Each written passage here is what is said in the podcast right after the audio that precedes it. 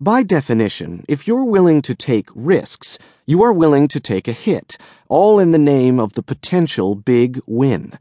There's an inner confidence that's practically a prerequisite to risk-taking, a belief that win or lose, you'll carry on, and maybe even become that much stronger for it.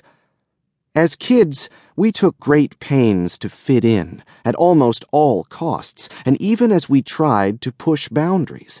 But those of us willing to march to our own tunes, expose ourselves to the judgment of others, and convince people to try things our way, well, we were getting a jump start on the self-sufficiency that we needed to develop for entrepreneurship.